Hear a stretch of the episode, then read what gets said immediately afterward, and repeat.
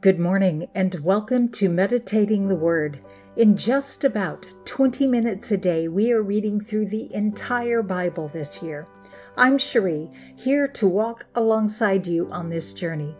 If you have just found us, you can either continue from here or go back to day one and start from the beginning. Regardless of how you choose to travel with us, I'm so glad you're here.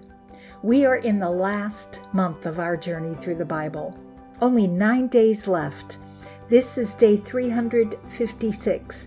Today we are reading Hebrews seven through ten from the World English Bible. Ready to hear what God has for us today? Let's go. The letter to the Hebrews, chapters seven through ten.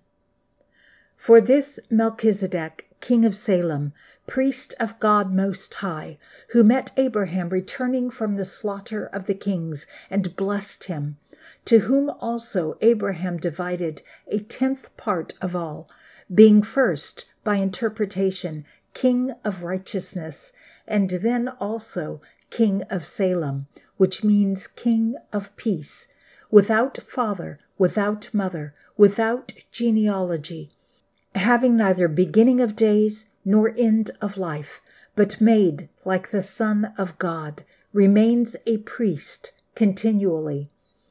Now consider how great this man was, to whom even Abraham the patriarch gave a tenth out of the best plunder. They indeed of the sons of Levi, who receive the priest's office, have a commandment to take tithes from the people according to the law, that is, of their brothers, though these have come out of the body of Abraham. But he whose genealogy is not counted from them has accepted tithes from Abraham, and has blessed him who has the promises. But without any dispute, the lesser is blessed by the greater. Here people who die receive tithes, but there one receives tithes of whom it is testified that he lives. We can say that through Abraham, even Levi, who receives tithes, has paid tithes, for he was yet in the body of his father when Melchizedek met him. Now if perfection was through the Levitical priesthood, for under it the people have received the law, what further need was there for another priest to arise after the order of Melchizedek, and not be called after the order of Aaron? For the priesthood being changed, there is of necessity a change made also in the law. For he whom these things are said belongs to another tribe, from which no one has officiated at the altar. For it is evident that our Lord has sprung out of Judah, about which tribe Moses spoke nothing concerning priesthood. This is yet more abundantly evident, if, after the likeness of Melchizedek, there arises another priest, who has been made not after the law of a fleshly commandment, but after the power of an endless life. For it is testified, you are a priest forever, according to the order of Melchizedek. For there is an annulling of the foregoing commandment, because of its weakness and uselessness, for the law made nothing perfect, and a bringing in of a better hope, through which we draw near to God. Inasmuch as he was not made priest without the taking of an oath, for they indeed have been made priests without an oath, but he with an oath, by him that says of him, the Lord swore and will not change his mind. You are a priest forever, according to the order of Melchizedek. By so much, Jesus has become the guarantee of a better covenant. Many indeed have been made priests, because they are hindered from continuing by death. But he, because he lives forever, has his priesthood unchangeable. Therefore, he is also able to save to the uttermost those who draw near to God through him, seeing that he lives forever to make intercession for them. For such a high priest was fitting for us, holy, guiltless, undefiled, separated from sinners, and made higher than the heavens, who doesn't need, like those high priests, to offer up sacrifices daily, first for his own sins and then for the sins of the people. For he did this once for all, when he offered up himself. For the law appoints men as high priests who have weakness, but the word of the oath which came after the law appoints a son forever who has been perfected. Now, in the things which we are saying, the main point is this. We have such a high priest who sat down on the right hand of the throne of the majesty in the heavens, a servant of the sanctuary and of the true tabernacle which the Lord pitched, not man. For every high priest is appointed to offer both gifts and sacrifices. Therefore, it is necessary that this high priest also have something to offer. For if he were on earth, he would not be a priest at all, seeing there are priests who offer the gifts according to the law, who serve a copy and shadow of the heavenly things. Even as Moses was warned by God when he was about to make the tabernacle, for he said, "See, you shall make everything according to the pattern that was shown you on the mountain." But now he has obtained a more excellent ministry, by as much as he is also the mediator of a better covenant, which on better promises has been given as law. For if that first covenant had been faultless, then no place would have been sought for a second. For finding fault with them, he said, "Behold, the days are coming, says the Lord, that I will make a new covenant with the house of Israel and with the house of Judah, not according to the covenant that I made with their fathers in the day that I took them by the hand to lead them out of the land of Egypt. For they didn't continue in my covenant, and I disregarded them, says the Lord. For this is the covenant that I will make with the house of Israel after those days, says the Lord. I will put my laws into their mind. I will also write them on their heart. I will be their God, and they will be my people. They will not teach every man his fellow citizen, and every man his brother, saying, 'Know the Lord,' for all will know me, from their least to their greatest.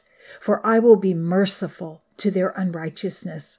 I will remember their sins and lawless deeds no more." In that he says, a new covenant, he has made the first obsolete, but that which is becoming obsolete and grows aged is near to vanishing away. Now indeed, even the first covenant had ordinances of divine service and an earthly sanctuary, for a tabernacle was prepared. In the first part were the lampstand, the table, and the showbread, which is called the holy place. After the second veil was the tabernacle, which is called the Holy of Holies, having a golden altar of incense and the Ark of the Covenant overlaid on all sides with gold, in which was a gold pot holding the manna, Aaron's rod that budded, and the tablets of the covenant, and above it cherubim of glory overshadowing the mercy seat, of which things we can't speak now in detail. Now these things, having been thus prepared, the priests go in continually into the first tabernacle, accomplishing the services, but into the second, the high priest alone, once in the year, not without blood, which he offers for himself and for the errors of the people. The Holy Spirit is indicating this, that the way into the holy place wasn't yet revealed while the first tabernacle was still standing. This is a symbol of the present age, where gifts and sacrifices are offered that are incapable concerning the conscience of making the worshiper perfect, being only with foods and drinks and various washings, fleshly ordinances imposed until a time of reformation. But Christ, having come as a high priest of the coming good things through the greater and more perfect tabernacle, not made with hands, that is to say, not of this creation, nor yet through the blood of goats and calves, but through his own blood, entered in once for all into the holy place, having obtained eternal redemption. For if the blood of goats and bulls and the ashes of a heifer, sprinkling those who have been defiled, sanctify to the cleanness of the flesh, how much more will the blood of Christ, who through the eternal Spirit offered himself without defect to God, cleanse your conscience from dead works to serve the living God? For this reason, he is the mediator of a new covenant, since a death has occurred for the redemption of the transgressions that were under the first covenant, that those who have been called may receive the promise of eternal inheritance.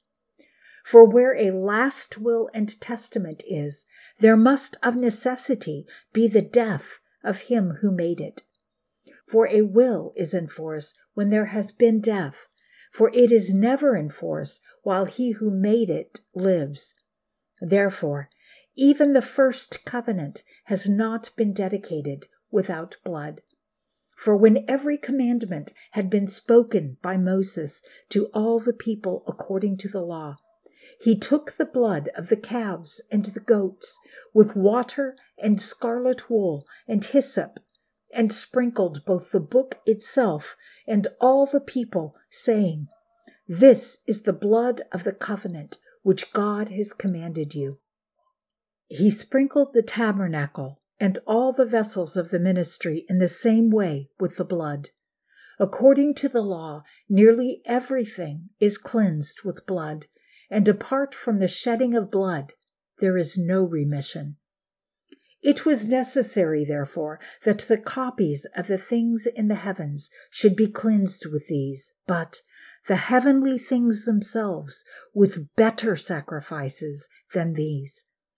For Christ hasn't entered into holy places made with hands, which are representations of the true, but into heaven itself, now to appear in the presence of God for us, nor yet that he should offer himself often, as the high priest enters into the holy place year by year with blood not his own, or else he must have suffered often since the foundation of the world.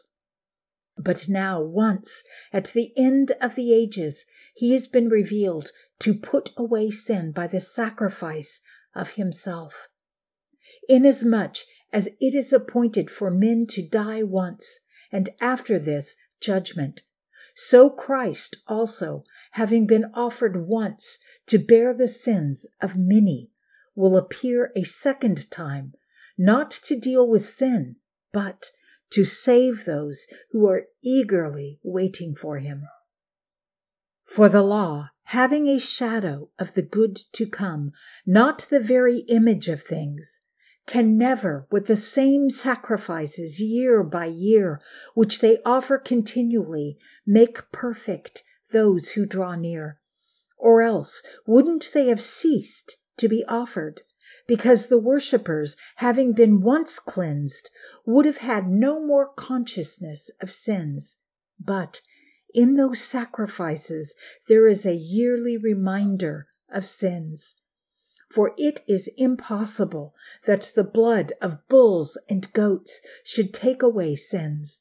Therefore, when he comes into the world, he says, "You didn't desire sacrifice and offering, but you prepared a body for me. You had no pleasure in whole burnt offerings and sacrifices for sin." Then I said, "Behold, I have come. In the scroll of the book it is written of me, to do your will, O God." previously saying, sacrifices and offerings and whole burnt offerings and sacrifices for sin you didn't desire, neither had pleasure in them, those which are offered according to the law. Then he is said, behold, I have come to do your will. He takes away the first, that he may establish the second, by which will we have been sanctified through the offering of the body of Jesus Christ, once for all. Every priest indeed stands day by day, serving and offering often the same sacrifices which can never take away sins. But he, when he had offered one sacrifice for sins forever, sat down on the right hand of God from that time, waiting until his enemies are made the footstool of his feet. For by one offering he is perfected forever those who are being sanctified. The Holy Spirit also testifies to us, for after saying, this is the covenant that I will make with them after those days, says the Lord. I will put my laws on their heart. I will also write them on their mind. Then he says, I will remember their sins and their iniquities no more. Now, where remission of these is, there is no more offering for sin. Having therefore, brothers, boldness to enter into the holy place by the blood of Jesus, by the way which he dedicated for us, a new and living way, through the veil, that is to say, his flesh, and having a great priest over God's house, let us draw near with a true heart, in fullness of faith, having our hearts sprinkled from an evil conscience, and having our body washed with pure water. Let's hold fast to the confession of our hope without wavering, for he who promised is faithful. Let's consider how to provoke one another to love and good works, not forsaking our own assembling together, as the custom of some is, but exhorting one another, and so much the more as you see the day approaching. For if we sin willfully after we have received the knowledge of the truth, there remains no more a sacrifice for sins, but a certain fearful expectation of judgment, and a fierceness of fire which will devour the adversaries. A man who disregards Moses' law dies without compassion on the word of two or three witnesses.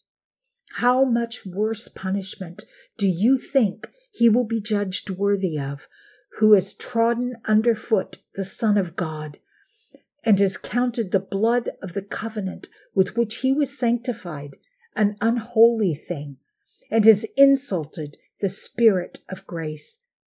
For we know him who said, vengeance belongs to me. I will repay, says the Lord. Again, the Lord will judge his people. It is a fearful thing to fall into the hands of the living God. But remember the former days in which, after you were enlightened, you endured a great struggle with sufferings, partly being exposed to both reproaches and oppressions, and partly becoming partakers with those who were treated so. For you both had compassion on me in my chains, and joyfully accepted the plundering of your possessions, knowing that you have for yourselves a better possession, and an enduring one in the heavens. Therefore, don't throw away your boldness, which has a great reward, for you need endurance, so that, having done the will of God, you may receive the promise. In a very little while, he who comes will come and will not wait, but the righteous one will live by faith. If he shrinks back, my soul has no pleasure in him. But we are not of those who shrink back to destruction, but of those who have faith to the saving of the soul. Father God, thank you for Jesus, our high priest forever, after the order of Melchizedek. He is our guarantee of a better covenant based on even better promises. Thank you that he is forever making intercession for me, for I surely need it. Thank you for his sacrifice that was made once for all and was more than enough to cover all my sins.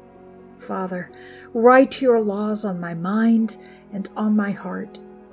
You are my God, and I am your child. Help me to live my life by faith. Amen.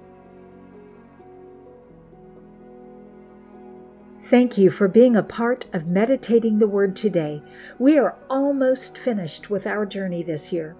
I'm proud of you for staying committed to making God's Word part of your daily life. Faith comes as we hear the Word, and revelation knowledge comes as we continue to hear, reflect, and meditate on God's Word. I'm so grateful for this shared time with you. This is Cherie, reminding you that you are in my prayers. I look forward to seeing you again tomorrow. Until next time, be blessed and be a blessing.